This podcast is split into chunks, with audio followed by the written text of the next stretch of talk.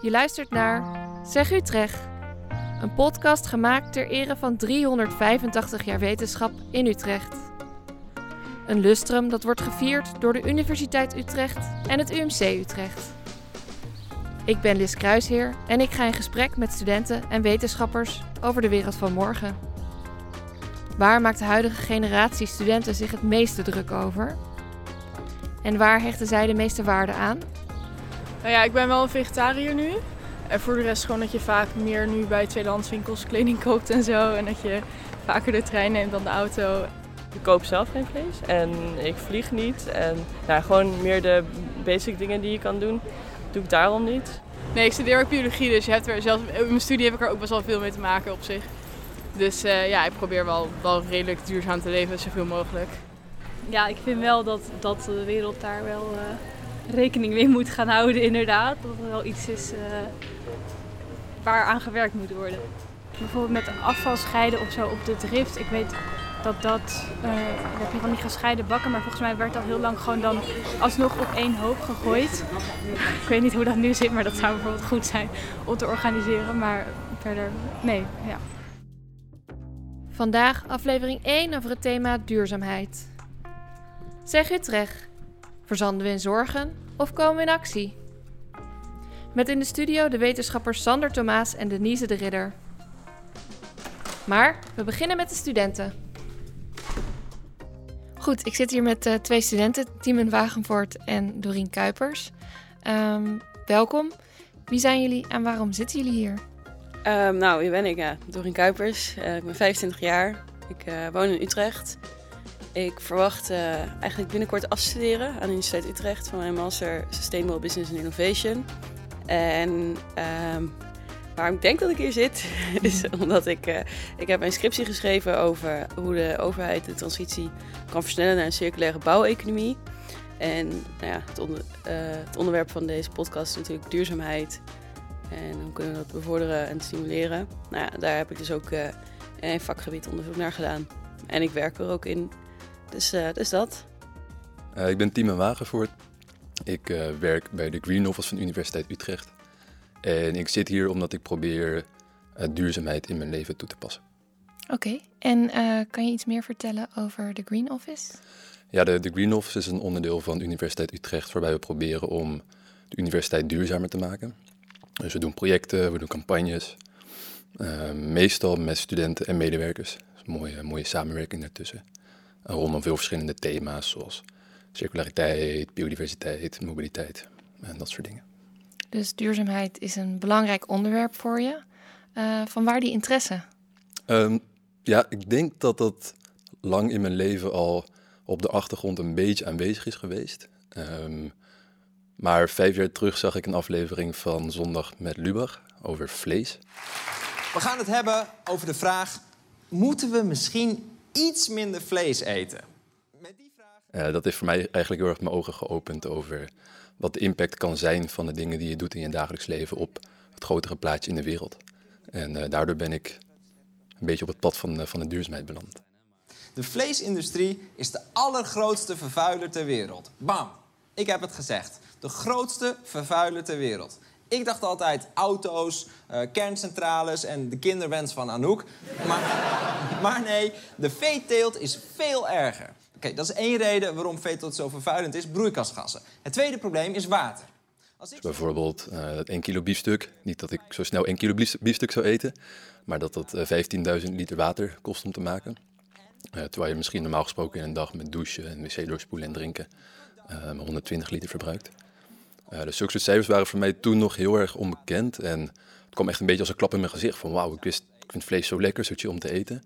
Maar ik wist niet dat mijn kleine pleziertjes, uh, als we dat met z'n allen doen, zo erg negatieve impact kunnen hebben op, op onze wereld. Dus jij denkt misschien dat je goed bezig bent als je de kraan uitzet bij het tandenpoetsen. Want dan bespaar je misschien een paar liter water. Maar voor dat flintertje Braziliaanse biefstuk dat je erbij tussen je tanden vandaan vult, is drie keer zoveel water gebruikt. Het uh, duurzaamheidsvraagstuk heeft je dus nou, best wel gegrepen, kan je zeggen. Um, en je hebt ervoor gekozen om dit onderwerp ook onderdeel te maken van je studie. Kan je daar wat over vertellen? Ja, ik zit dan echt in de bouw. we gebruiken gewoon te veel uh, grondstoffen en we, maken, we stoten te veel uit. En daardoor komt er gewoon uh, nou, allemaal negatieve effecten. En daarom is het gewoon heel belangrijk om daarmee bezig te zijn. En daarnaast geloof ik ook dat het ook gewoon kan. En uh, als we gewoon dingen slimmer aanpakken, dat het gewoon mogelijk is. Veel technieken zijn er al. En waarom niet? Het wordt er alleen maar betere gebouwen van. En onderzoek wijst ook steeds meer uit dat als je eigenlijk dichter bij de natuur of meer met natuurlijke producten werkt, dat de mens zich daar ook fijner in gaat voelen. Dus uh, het is eigenlijk een win-win en ik zal niet zo goed waarom het niet doen.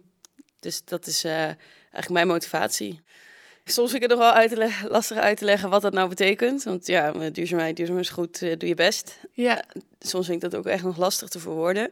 Maar als je dus uh, een specifieke sector, dan weet je gewoon wat er gedaan moet worden. Dus uh, focus je op afval. Nou, dan weet je gewoon, we moeten afvalstromen verminderen. Of we moeten beter recyclen of af, afval scheiden, zulke dingen. Nou, dat is dan één focus. Dus op het moment dat je de focus aanbrengt, kun je er wat mee. Mm -hmm. Anders kun je alleen nog maar zeggen, ja, duurzaamheid is goed en we moeten duurzaam zijn. Ja, daar kom je niet zo ver mee. En onze experts, uh, Denise de Ridder en Sander Thomaas, leggen ook hun focus op uh, duurzaamheid. Um, heb jij misschien een vraag voor hen? Ja, ja zeker. Ja. Um, een vraag voor uh, Denise de Ridder die ik had, begon eigenlijk met een soort gedachte-experiment. Van wat nou als de wetenschap klaar is, bij wijze van spreken? Wat nou als we alles hebben onderzocht wat er te onderzoeken valt en dat we dus alles weten wat er te weten valt? Ik vraag me dan af binnen, binnen haar vakgebied waar ligt nu nog de ruimte om iets te onderzoeken dat we daadwerkelijk onze samenleving en onszelf duurzamer kunnen maken? Of, of weten we eigenlijk alles al? En is het vanaf nu vooral een kwestie van doen? Mooi, dank je. En voor uh, Sander, Sander Thomaas? Ja, mijn vraag voor, uh, voor Sander was dat ik zag dat hij veel onderzoek deed naar dingen zoals narcisme, dus bepaalde persoonlijkheidseigenschappen of persoonlijkheidsstoornissen. En ik vroeg me af in hoeverre hij vindt, of de wetenschap zegt, dat we binnen duurzaamheidsinterventies met dergelijke persoonlijke individuele verschillen rekening moeten houden. En zo ja, hoe dan? Hoeveel impact verwachten jullie te bereiken met gedrag en gedragsverandering? Dat was mijn eerste vraag. Mijn tweede vraag, wat zijn de grootste drempels op het gebied van gedrag en duurzaamheid? En mijn derde vraag is, zijn er verschillende doelgroepen waarmee je rekening moet houden als je meer duurzaam gedrag zou willen?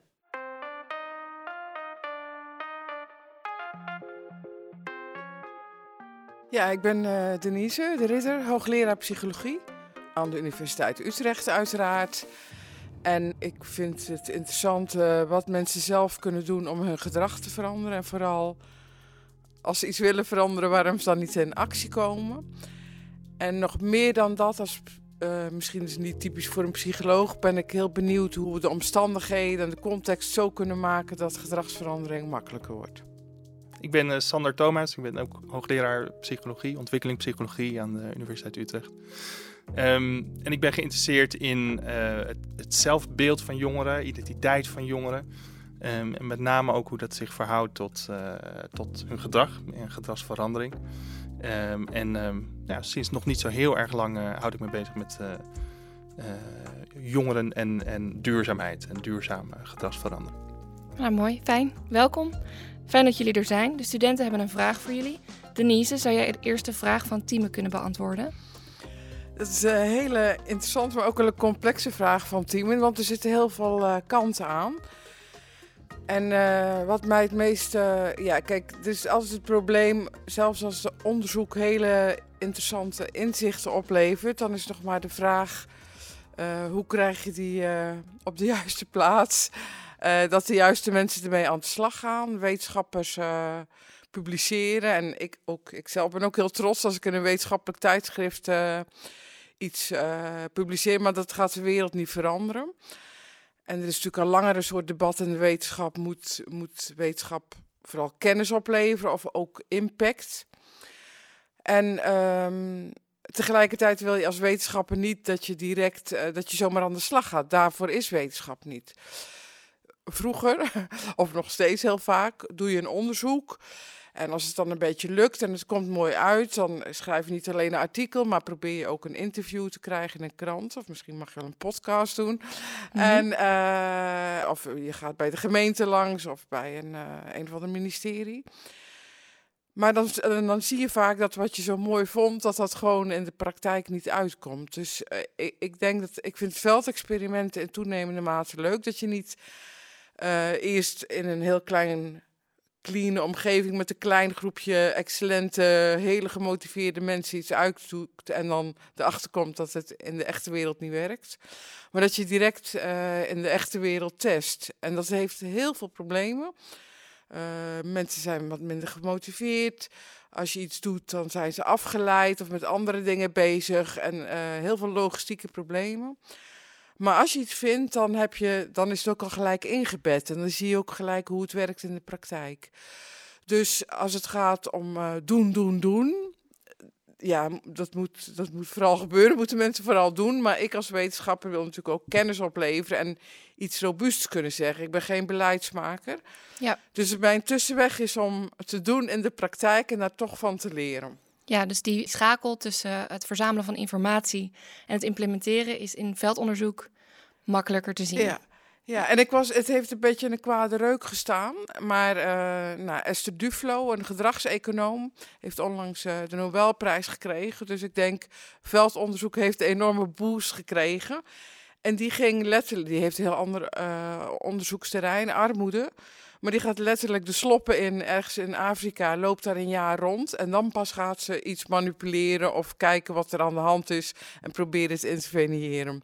Dat vind ik heel. Uh, nou, ik ga niet naar de sloppenwijken in Afrika, maar Meenemen als het gaat om duurzaamheid, dat je heel goed begrijpt uh, wat er aan de hand is, voor je weer nog een keer iets gaat onderzoeken als het gaat om duurzaam uh, gedrag. Mooi, helder, dankjewel. En uh, Sander, zou jij de vraag van Tieme kunnen beantwoorden? Ja, ja zeker. Althans, ik, ik kan uh, daar mijn best uh, voor, voor, doen. Het is zeker een hele. het is een vraag die, die de spijker op de kop slaat. Um, want eigenlijk als we ons bezighouden met, met die vraag van ja, wat, zijn nou goede interventies? Wat, wat maakt nou precies? Of wat kunnen we doen om ervoor te zorgen dat mensen zich duurzamer gaan gedragen? zijn we eigenlijk nog heel erg bezig met de vraag wat, wat werkt nou goed voor zoveel mogelijk mensen? Um, en eigenlijk zijn we, het is nog een relatief jong vakgebied. Dus eigenlijk zie je dat we nog vooral bezig zijn met die vraag: wat kunnen we nou het beste doen uh, wat bij zoveel mogelijk mensen werkt? Mhm. Mm -hmm. um, en nog helemaal niet zozeer zijn we bezig met die, uh, die differentiatievraag. Hè, van wat werkt nou um, bij sommige mensen juist goed? Hè, uh, bijvoorbeeld, ja, we weten ook dat er uh, uh, een, gelukkig een klein deel, maar er, ja, is een deel van, van de bevolking, zeker ook onder jongeren, um, ja, mensen die helemaal niet zo geloven dat er um, zoiets bestaat als klimaatverandering of hè, dat, die denken dat klimaatverandering helemaal niet zo'n zo'n sterke impact heeft op uh, op, op ons leven. Mm -hmm. uh, of die misschien denken dat er wel klimaatverandering bestaat, maar dat het menselijk gedrag daar niet aan de grondslag ligt. Um, het is nog geen gemeentegoed. Nee, we weten eigenlijk nog helemaal niet zo goed hoe we bijvoorbeeld die groep mensen zouden, zouden kunnen bereiken. Ja, oké, okay, dankjewel. Um, dan heeft Doreen ook nog een aantal vragen. Die zijn niet toegespitst uh, op één van jullie. Dus als je geroepen voelt om hier iets over te zeggen, dan uh, doe dat vooral. De eerste is: hoeveel impact verwachten jullie te bereiken met gedragsverandering? Nou, Sander. Uh... nou, um, ja, dat, dat, is, uh, dat is weer een vraag die de, de spijker op de kop slaat. Um, kijk, soms wordt, wordt gezegd, er zijn best wel mensen, die uh, ook wel experts, die wat kritisch zijn op, um, op het nut van zoeken naar manieren om gedrag van individuen um, te beïnvloeden als het gaat om duurzaamheid. Het zijn mensen die zeggen van ja, eigenlijk moet je veel meer hebben van uh, verandering van uh, beleid van overheden, van uh, het gedrag van grote bedrijven. Innovaties. Um, innovaties, inderdaad. Ja, ik, ik zie dat zelf niet zo. Dus misschien, ik ben een beetje gebiased misschien als, als psycholoog, maar ik denk toch dat er goede reden voor is om dat niet zo te zien. Omdat um, ik, ik denk niet dat het of-of is. Ik denk dat het allebei is. Het zijn communicerende vaten. Um, en het is heel. kijk, als we erin zouden slagen om gedragsverandering bij individuen te bewerkstelligen op op grote schaal. Um, uh, en om uh, ja, ervoor te zorgen dat mensen een andere mindset krijgen uh, als het gaat om duurzaamheid. Um, dan heeft dat natuurlijk uiteindelijk invloed op het gedrag van overheden, op het beleid van overheden. Dan heeft dat invloed op wat aantrekkelijke keuzes zijn voor bedrijfsleven om, om te maken. Um, en in die zin ja, denk ik niet dat het of-of is. En we moeten inzetten op allebei. En uh, dus ook die, ja, gedragsverandering op individueel niveau eh, van jou en van mij, eh, die doet er wel degelijk toe. Een grote bijdrage dus. Ik denk het wel, ja. Oké, mooi. Mag, mag ik er nog iets aan toevoegen? Ik ben Zeker. het helemaal eens met dat het en-en moet zijn. Eh, want ik denk dat we vaak vergeten om toch nog een beetje een extra lans te breken voor de gedragswetenschappen. Eh, dat er heel veel innovaties zijn die, niet, eh, die ook kunnen bijdragen aan duurzaamheid, die niet worden opgepikt. Ehm, en eh, ook als er technische ontwikkelingen zijn, moeten mensen het ja, nog willen en kunnen doen. Dus die gedragsverandering is heel belangrijk. Ik denk dat ze alleen moeten oppassen. Als ik even een parallel mag eh, trekken met de coronacrisis, een heel ander onderwerp. Ja, natuurlijk. Dat als, eh, als mensen het niet doen, dat er dan gemopperd wordt. Ja, maar het is jullie verantwoordelijkheid om het te doen. Dus het gaat heel erg om, je mensen moeten de, de gelegenheid krijgen en aangemoedigd eh, worden. Mhm. Maar het is en, en daarop inspelen. Maar het is niet dat je kan zeggen, nou, die mensen gedragen zich niet zo netjes. Die blijven maar vliegen en in de auto zitten en vlees eten. Eh, we moeten ze motiveren, maar de, de context moet er ook naar zijn dat mensen uitgenodigd worden om dat te doen. Eh, en het- we moeten niet over de schutting eh, gooien. Dat het allemaal vervelende burgers zijn die niet mee willen werken. Mhm, mhm. En die context kan beter worden. Of die moet beter. Ja, je, dat denk ik wel. Je moet, als je gedrag wil veranderen, moet je mensen zorgen dat ze ook hun gedrag kunnen veranderen. Dus zolang er, eh, st- eh, je kan voor stuntprijzen naar eh, Gran Canaria kan vliegen. Of eh, eh, er is een eh, slecht treinennetwerk. Of kiloknallers. Nou, ik noem maar even een paar Ja. voorbeelden die blijven bestaan. Dan maak je het niet erg aantrekkelijk en vanzelfsprekend om je gedrag te veranderen. Het moet een gemakkelijke, normale keuze zijn eigenlijk. Ja. Komt het op neer. Ja, mooi. Oké. En dan gaan we naar de laatste vraag. Wat zijn de grootste drempels op het gebied van gedrag en duurzaamheid? Kijk ik Denise aan. Oh, dat is een makkelijke vraag. Ja? Dat is ook wel een beetje open vraag. Want eh, ja, wat zijn de belangrijkste drempels? Eh, toen ik zat na te denken eh, over vandaag, heb ik nog eens een, een bekend artikel, The Seven Dragons of Inaction, gelezen van Gifford. Dat is al ehm, nou, meer dan tien jaar geleden, geloof ik, gepubliceerd in The American Psychologist. En het zijn Seven Dragons. En daar zijn, maar eigenlijk zijn het er 29 die die dan in zeven categorieën opdeelt. Dus er zijn minstens 29 blokkades die ervoor zorgen dat mensen eh, niet in actie komen. Hij noemt dat dragons omdat ze ze moeten verslaan. Dat is een beetje een gekke beeldspraak misschien. Maar ook drag-ons. Ze slepen ze al heel lang met ons mee. Juist. En dat varieert van, eh nou, Sander refereerde er net al naar, simp- eh, simpelweg ontkennen dat het bestaat, omdat het angst oproept. Eh, rechtvaardigingsprocessen, nou, ik heb zonnepanelen, dus ik kan best, ik kan best wel een dure vliegreis maken. Of eh, ik eet maar één keer per week vlees, dus ik kan eh, auto blijven rijden, dat je jezelf een beetje voor de gek houdt. Maar ook sociale normen. Mijn buren doen het niet, waarom zou ik het wel doen? Eh, een beetje boos worden als je wordt aangesproken. Heel erg in het hier en nu leven. Ik bedoel, het is iets voor, ja, misschien mijn kleinki- de kinderen van mijn kleinkinderen krijgen mee te maken, maar het zal mijn tijd al duren. Of het is iets voor een ontwikkelingslanden waar ze de boel niet op orde hebben. Het staat te ver Dus- van mensen af. Nog. Ja, het, eh, dus er zijn heel veel barrières, eh, een beetje psychologische mechanismen die het ons moeilijk maken om in actie te komen. Niemand kan werken met een lijstje van 29 punten. Dus er zijn ook eh, wat meer eh, Sander van der Linden, een andere psycholoog die zich veel bezighoudt met, zeven, met duurzaamheid. Die heeft ooit een lijstje gemaakt met vijf aanbevelingen en in zijn laatste artikel komt hij met drie. En die drie, daar kan ik zelf heel goed mee werken. Hij zegt, ja, het heeft heel veel te maken met sociale normen. Ja? Wat, zie, wat zien we om ons heen? Eh, en het probleem met normen is dat als niet iedereen het doet, kun je niet zeggen, ja, maar de buren doen het al. Nee, het probleem is dat de buren het ook niet doen. Dus je moet zeggen, nou, er, er is langzaam iets aan het veranderen. Steeds meer mensen willen eh, duurzaam leven. Dus daar, daar kun je mee spelen. Je kunt beter proberen te begrijpen hoe mensen zichzelf zien in het geheel. Mensen voelen zich heel vaak nietig. Wat maakt het uit als ik vijf minuten korter of langer douche? En eh, het is moeilijk om je voor te stellen dat als miljoenen mensen dat doen, dat dat wel degelijk impact heeft uh, in Mhm. termen van energie. En eh, het heeft te maken met deep engagement. En even wat Engelse termen erin knallen. Ja. Dat je echt verbonden voelt. Dus niet oppervlakkig. Nou ja, iedereen zit maar te kakelen over duurzaamheid. Maar dat je echt een enorm een betrokkenheid voelt. En, en, en een soort natuurlijke bekommernis om, het, om, om de aarde. En daarvoor je best wil doen. En dat die drie. Nou, dat is al iets handzamer lijstje dan die 29. eh. En die laatste deep engagement gaat dus over dat je intrinsiek eh, verbonden voelt met het probleem. Ja, je moet proberen voor elkaar te krijgen. En als je dan vraagt hoe, dan heb ik ook niet kant-en-klaar recept. Maar misschien Ah, nog wel een aantal eh, tips. Dat je, dat je meer dan oppervlakkig... Iedereen heeft het nu over duurzaamheid, maar het is niet echt gevo- gevoeld, zeg maar. En het moet ook niet te veel in termen, denk ik, van opoffering zijn. Maar een soort natuurlijke betrokkenheid dat je... eh, nou, Sander k- kan misschien nog wat zeggen over legacy thinking, thinking. Maar dat je natuurlijke verantwoordelijkheid voelt voor de aarde en eh, de mensen die erop leven. Mhm, mhm. Mooi, dankjewel.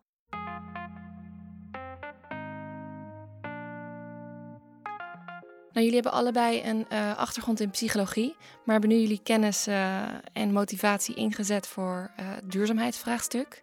Ehm, waarom? Waarom zijn jullie die kant op gegaan? Sander? Ja, ehm, kijk, als je eh, als, als psycholoog of als mm, psychologisch wetenschapper probeert te bedenken, ja, wat, zijn nou de vragen waar ik me de komende vijf of tien jaar mee bezig wil houden? Ehm er zijn er verschillende manieren om dat te doen. En je kan heel erg redeneren vanuit wat zijn nou de belangrijkste vragen vanuit mijn, mijn eigen vakgebied. Dus wat zijn wetenschappelijk urgente kwesties. Ehm, maar je, je kan het ook omdraaien. Je kan ook kijken naar je- de wereld om je heen. Je kan denken, wa- wat zijn nou maatschappelijk gezien heel urgente kwesties? En hoe kan ik daar op basis van, van ja, de wetenschappelijke kennis die we met z'n allen hebben, eh, proberen een, een bijdrage aan te leveren? Ehm, en nou ja, ik, ik probeer dat laatste te doen. Ehm, ja, en dan, ja, dan kom je natuurlijk al, eh, al snel uit bij, eh, bij duurzaamheidsvraagstukken. Ja, dat is een van de grootste vraagstukken waar we, waar we voor staan natuurlijk. Ja, het is een urgent probleem. Zeker, zeker. Ja. En daar komt bij dat vanuit mijn, eh, mijn expertise als ontwikkelingspsycholoog, is natuurlijk ook een, een probleem wat eh, onder andere, niet alleen, maar onder andere jongeren eh, heel erg aangaat en, en vaak ook aanspreekt. Ehm, wel op een interessante manier, omdat we. Ehm, we hadden het net al eventjes over die, eh, wat, wat psychologen dan vaak de attitude-behavior gap noemen. Dus het, eh, het, het, het verschil tussen de, de zorgen die mensen zich maken over klimaatverandering. Nou, die zijn vaak best wel fors. Eh, ehm, en het gedrag ehm, wat ze laten zien, het duurzame gedrag wat ze daarbij laten zien, ja, dat, is, eh, dat blijft dan vaak wat, eh, wat achter. Ehm, maar dat effect, dat is juist bij jongeren is dat uitvergroot. Je ziet dat jongeren zich meer dan gemiddeld, meer dan de gemiddelde volwassenen, zich zorgen maken over klimaatproblematiek. Ehm, maar als je kijkt naar wat ze daar in hun alledaagse leven ehm, aan doen, hè, welke duurzame gedragskeuzes eh, ze maken, nou, daar kunnen ze eh, vaak, en dat nou, generaliseer ik natuurlijk, Mhm. Ehm, maar nog best wel een eh, zetje in de rug bij, bij gebruiken. En, en de vraag is wa- waarom dat zo is. Nou ja, dat, dat, dat weet ik nog niet, want dat zijn we aan het, eh, aan het uitzoeken. Dat is de reden waarom we dat onderzoek doen. Eh, maar daar hebben we natuurlijk wel gedachten over. En, en onze ehm, gedachte daarbij is dat. ehm, kijk, er, er is zoveel dat ehm, jongeren, en dan heb ik het overigens niet alleen over eh, jongeren in de studentenleeftijd, maar mijn eigen onderzoek concentreert zich met name op jongeren op, op middelbare scholen, zeg van Tieners. tieners inderdaad. Er, zijn, er is heel veel wat, wat tieners moeten in hun leven en wat ze graag willen. Ehm, ze willen graag eh, autonomie verwerven, ze willen graag eh, respect, status, goedkeuring van leeftijdsgenoten. Eh, ze houden zich natuurlijk bezig met vraagstukken over hun identiteit. Ehm, en in die kakofonie van alles wat, wat moet en wat ze graag willen, ehm, eh, zijn zorgen over duurzaamheid eigenlijk maar dat is eigenlijk maar een, een, een zacht stemmetje. Mhm. En dat is ook helemaal niet gek. Maar wat wij ons afvragen is of je dat zou kunnen veranderen. En of je er eh, misschien wel voor zou kunnen zorgen dat ehm, jongeren meer gaan zien hoe duurzaamheid ehm, ook onderdeel kan zijn van hun, persoonlijke, van hun persoonlijke leven. En hoe duurzaam gedrag relevant kan zijn voor datgene wat ze graag willen. Ehm, hè, we weten bijvoorbeeld, um, veel jongeren um, zijn geneigd om uh, nou ja, zich wat, wat af te zetten tegen autoriteiten. Dat kunnen ouders zijn, maar dat kunnen ook bijvoorbeeld uh, overheden zijn.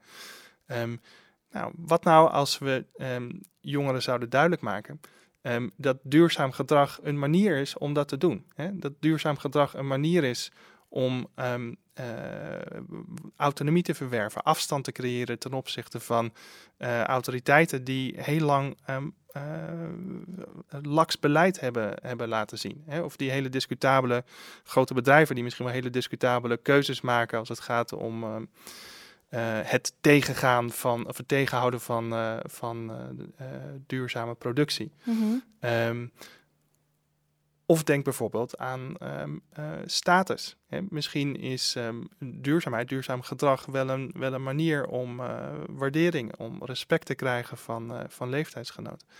Um, en ik denk ook dat dat in veel opzichten de, het, succes van die klimaatprotesten in 2019 um, verklaart. Hè. Op, opeens zagen jongeren dat demonstreren voor het klimaat een manier is om te laten zien dat je oud, dat je oud genoeg bent om, om een stem te hebben. Mm. Um, dat je uh, in staat bent om je uit te spreken tegen uh, autoriteiten. Um, en dat deden ze niet alleen, nee, ze gingen massaal de staat op. En daarmee lieten jongeren zien dat ze, hè, dat ze zich conformeerden aan de, uh, aan de collectieve mening van, van hun generatie. en nou ja, wat, ik, wat we willen gaan uitzoeken is zou dat misschien ook de sleutel kunnen zijn naar het bevorderen van gewoon alledaags duurzaam gedrag, wat, uh, wat jongeren op individueel niveau laten zien. Je zegt jongeren maken zich meer dan voor grote mensen zorgen. Dat, zien we ook goed ja, met spokesperson Greta Thunberg. Maar is het is die, zijn die grote zorgen en, en je hoort soms ook klimaatdepressie en klimaatangst. Ja. neemt best forse vormen aan. Is dat niet ook omdat ze juist nog minder mogelijkheden zien om iets te kunnen doen? Of dat ze in ieder geval weinig, of omdat ze weinig geld hebben, of omdat ze gewoon niet ja, iets, uh, zich bij macht te voelen om iets uh, ja. impact te hebben, iets anders te doen? Ja, nou, dat, dat denk ik zeker ook. Hè. Dus dat, dat is zeker één, één factor die bijdraagt aan die, uh, die grote zorgen die er, die er zijn. Inderdaad, die in sommige gevallen kunnen leiden tot, ja, tot, tot serieuze gevoelens van, van depressie of, of angst. Inderdaad, dat, dat gevoel dat je zelf niet in de positie bent, omdat je nog geen stem hebt. Hè. letterlijk een stem bedoel ik in de verkiezingen bijvoorbeeld. Of misschien nog niet de financiële middelen hebt, of nog onvoldoende invloed kan hebben op het gedrag van je ouders bijvoorbeeld. Hè, dat ja, dat kan een gevoel van hulpeloosheid opleveren. En dat, dat voedt inderdaad die gevoelens van, van, van angst. Um, een, een andere factor die daar denk ik ook een rol bij speelt, is dat um, jongeren van nu natuurlijk meer dan de generatie van hun ouders of van hun grootouders, um, zelf ook direct in hun eigen levens uh, geraakt zullen gaan worden door gevolgen van, uh, van, van klimaatverandering. overigens. De generatie die het gaat merken.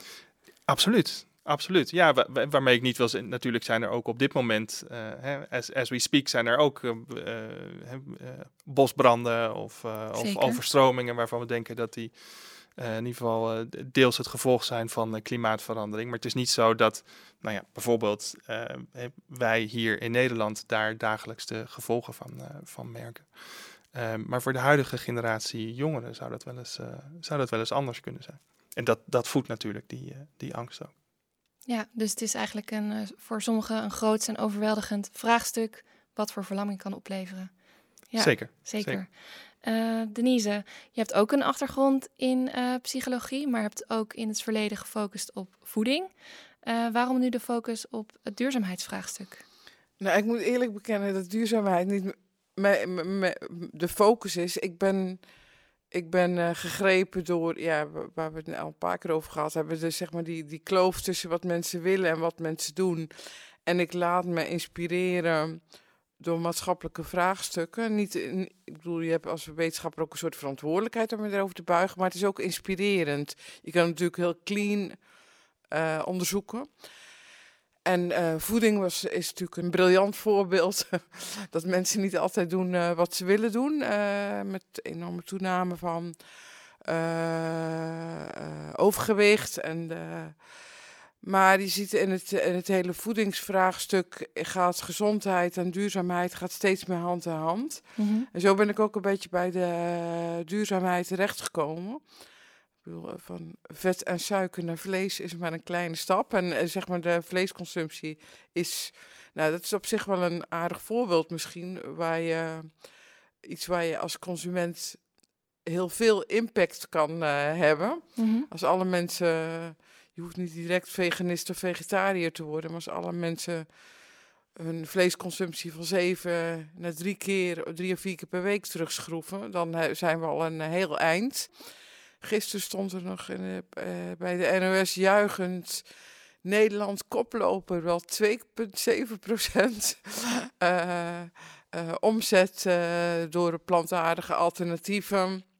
En de gemiddelde Nederlander, vergeef me, ik weet het niet meer precies, eet wel uh, 500 gram vleesvervangers. Nou, in ieder geval per jaar. Dus allemaal, dat is dan mooi dat we in Europa koploper zijn, maar het is verwaarloosbaar. Dus ik vind duurzaamheid uh, een, een belangrijk vraagstuk, ja, wat me inspireert om na te denken wat het is dat mensen niet doen wat ze willen doen. Ja, dus op het gebied van uh, consumptie en uh, duurzaamheid ja. of ja. duurzaam gedrag komt ja. het een beetje samen. Ja. En we zijn nu bezig wel met een groot project met andere mensen, ook van Wageningen en Delft, naar wat dan heet de eiwittransitie, hoe we zeg maar van dierlijke producten zoals vlees en niet te vergeten ook melkproducten naar plant plantaardige producten kunnen. Mm -hmm probeer eigenlijk twee, twee dingen te verkennen. Hoe, hoe zie je jezelf in het geheel? Uh, dus we willen kijken hoe mensen de, die eiwittransitie, of ze überhaupt, ja, dat is dan een beetje een deftige term die we niet gebruiken in de alledaagse communicatie met onze participanten, maar hoe je, je jezelf ziet in de eiwittransitie. Vind je uh, het de verantwoordelijkheid van jou, van je netwerk, van de overheid? Ja. Om beter te en echt zeg maar de, de leken idee, om het een beetje zo oneerbiedig te noemen, hoe mensen begrijpen hoe ze daar zelf in staan, om daar beter op te kunnen inspelen. Je kan natuurlijk steeds mensen aanspreken, je moet gedrag, je gedrag veranderen. Mm -hmm. Maar veel mensen denken, nou, ze moeten maar gewoon zorgen dat er. Uh, koeien de wereld uit en er moeten meer uh, soja-alternatieven bij de supermarkt liggen, dan heeft het niet zoveel zin om mensen steeds aan te sporen. Dus we willen beter, be beter begrijpen hoe mensen zichzelf zien, maar we willen ook uh, tegelijkertijd mensen laten ervaren dat je als individu ehm, ja, deel uitmaakt van een systeem, een systeem van consument, van productie, uh, van retail, van andere mensen, om, om, om, om, om ja, beter te begrijpen wat, je, wat voor impact jouw gedrag heeft. Mm -hmm. En een ander ding waar ik heel geïnteresseerd in ben, als we het hebben over gedrag, gaat het vaak over individuele verantwoordelijkheid. We spreken mensen als individua. Sander moet minder vliegen, ik moet minder vlees eten, ja. jij moet minder Ja. auto rijden. Maar dat je, het, het is natuurlijk een collectieve verantwoordelijkheid. En hoe kun je mensen laten voelen dat we het samen doen, dat het onze gezamenlijke verantwoordelijkheid is? Eigenlijk is die klimaatprotesten waar uh, Sander net naar verwees, is natuurlijk ook een soort collectief gebaar. We staan niet alleen, we doen het samen. En dat is, dat is zeg maar een, een protest is, ja, als wetenschappers kunnen wij geen protesten. Nou, het zou misschien wel kunnen, maar we doen het niet organiseren. Maar hoe kun je zeg maar zo'n soort collectieve betrokkenheid en verantwoordelijkheid op andere manieren uh, Ja. Ja, aan de gang brengen?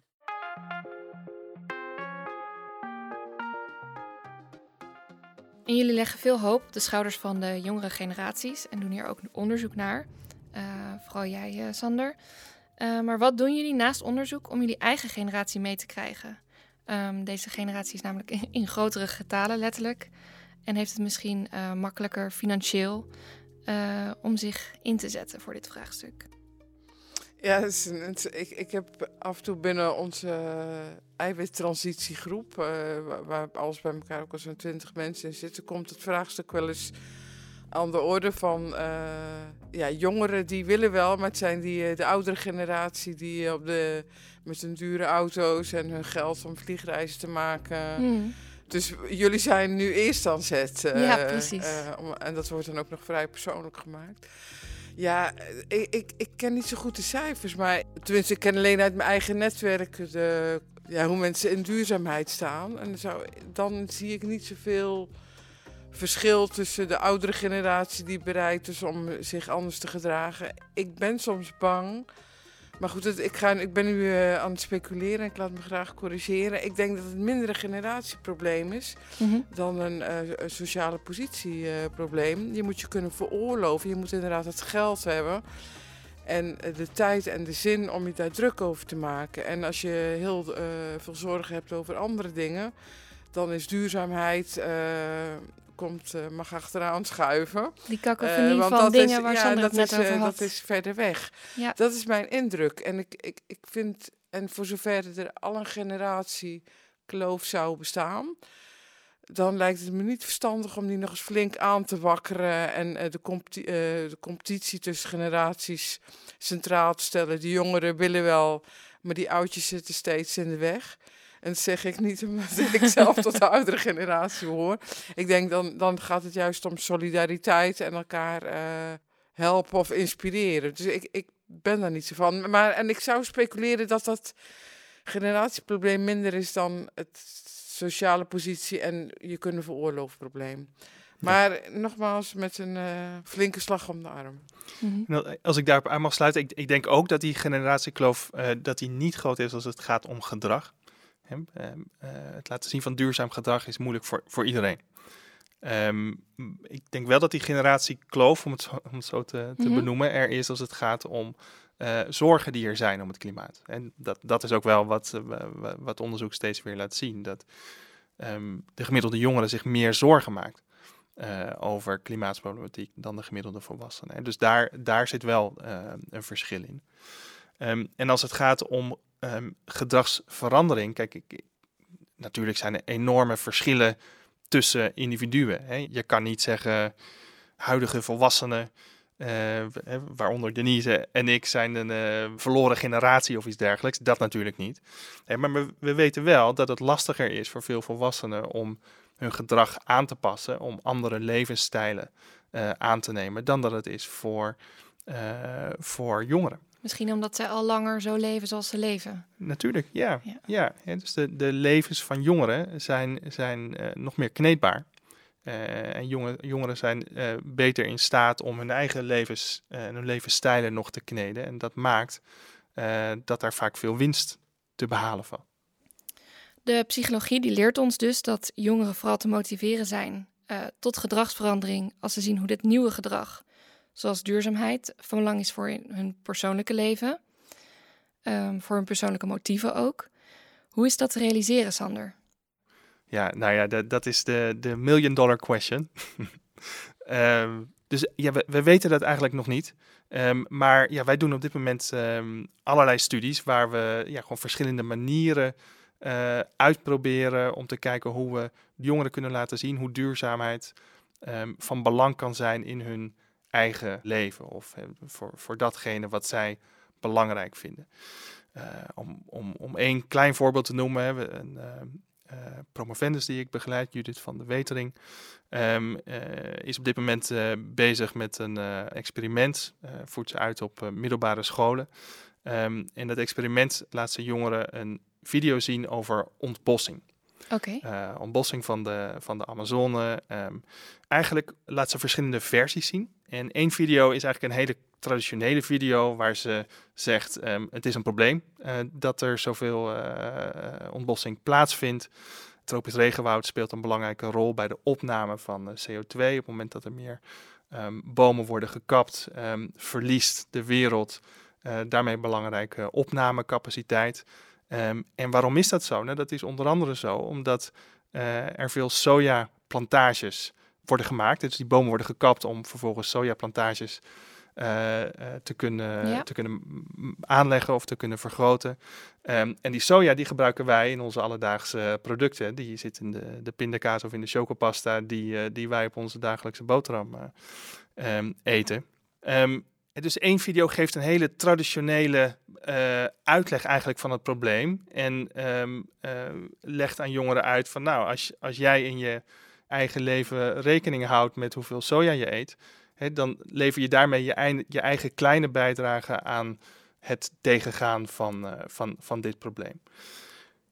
Dat is een manier die jongeren bewust maakt van het probleem. Maar we weten ook, ja, de gemiddelde jongeren laat zich niet zo graag vertellen wat ze moeten denken over wat ze moeten doen. Die Hmm. denken liever voor zichzelf.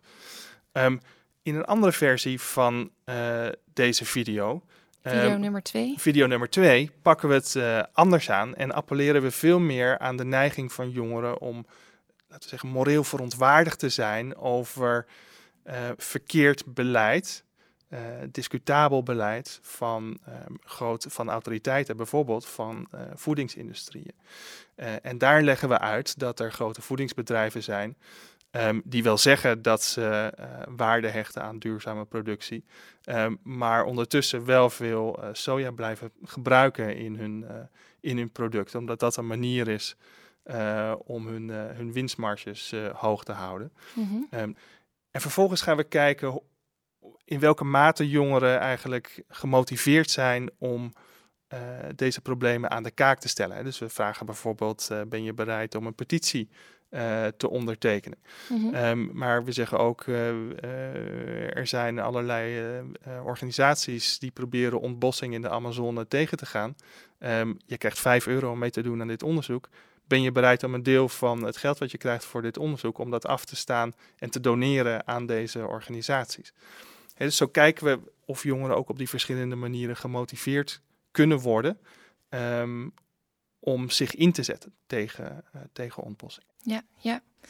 En toch is er nog eh, een discrepantie tussen zorgen en doen. Moeten jongeren of moeten wij ons daar zorgen over maken? Ehm, ja, zor- zorg is een, is een beetje lastig eh, eh, begrip in dit geval.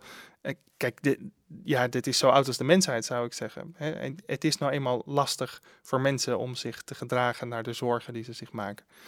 D- dat is deels ook evolutionair bepaald. Hè. We, ja, we zijn ehm, ontwikkeld waarschijnlijk om eh, te reageren op hele urgente bedreigingen. Hè, op problemen die zich voordoen in het hier en nu. En mensen zijn gewoon niet zo ontwikkeld eh, eh, om te reageren op problemen die ja, niet urgent zijn in het hier en nu, maar die in de toekomst eraan zitten te komen. Of in problemen die, die je zo kunt framen dat het net lijkt alsof ze jou niet persoonlijk gaan raken, maar of ze andere mensen op andere plekken gaan raken. Ehm, dus in die zin is het, eh, is het ja, zo oud als de mensheid dat het moeilijk is eh, om ons te gedragen naar die, eh, naar die zorgen die we ons maken. Ehm, maar ja, het is natuurlijk wel een, een, een probleem en we moeten, eh, en dat is waar, waar Denise en ik ons, eh, ons best voor doen, te proberen die ehm, gap, die attitude-behavior gap, om die eh, te slechten. Ja, Wat je eigenlijk zou willen is om mensen meenemen door kleine stapjes te doen. Maar dan bestaat er natuurlijk ook altijd weer angst dat mensen denken, nou weet je wat, ik heb nu, eh, ik heb één keer niet gevlogen, dan kan ik wel dat, dat, ze dat ze Mhm. dat gebruiken als een soort rechtvaardiging om dan de boel maar los te laten. Dat is wel een interessante discussie. En, maar ik denk toch en, dat het wel inspirerend is om te laten zien dat mensen, ze- kunnen ook groeien en leren van dat ze kleine stapjes kunnen doen. elkaar En inspireren. laten, ja, en laten ze niet vergeten, er is ook eh, een, een, eh, destijds een, ehm, een discussie geweest eh, of veel aandacht in de pers Utrecht heeft op, die klein, op de bushokjes, die vetplantjes, die sedum. Ja, en de- ik bedoel, dan kan je zeggen, oh, dat is schattig en lief, maar ja, who cares of hoe belangrijk is dat? Nou, ze hebben enige impact op schone lucht, ze houden koel in de zomer. Maar wat, wat ik wel aardig vond, is dat heel mensen daar ook ehm, heel blij van werden. Eh, dat je met een klein gebaar eh, iets kan doen aan je omgeving.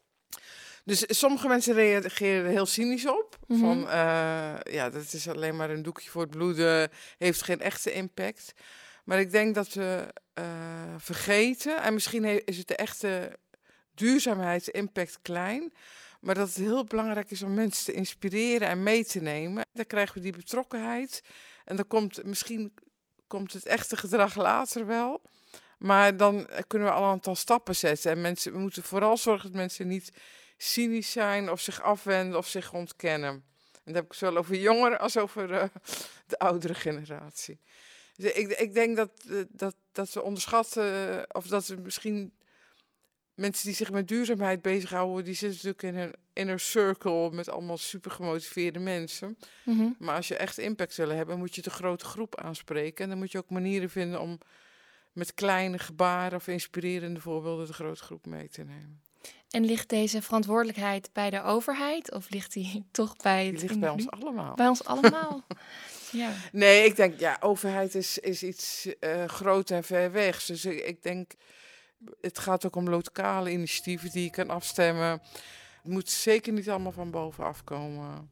Want dat is ook een onderdeel van, het, van de discussie, hè? van waar ligt de verantwoordelijkheid en hoe krijgen we de grote groep mee? Hoe kijk jij daar tegenaan, uh, Sander?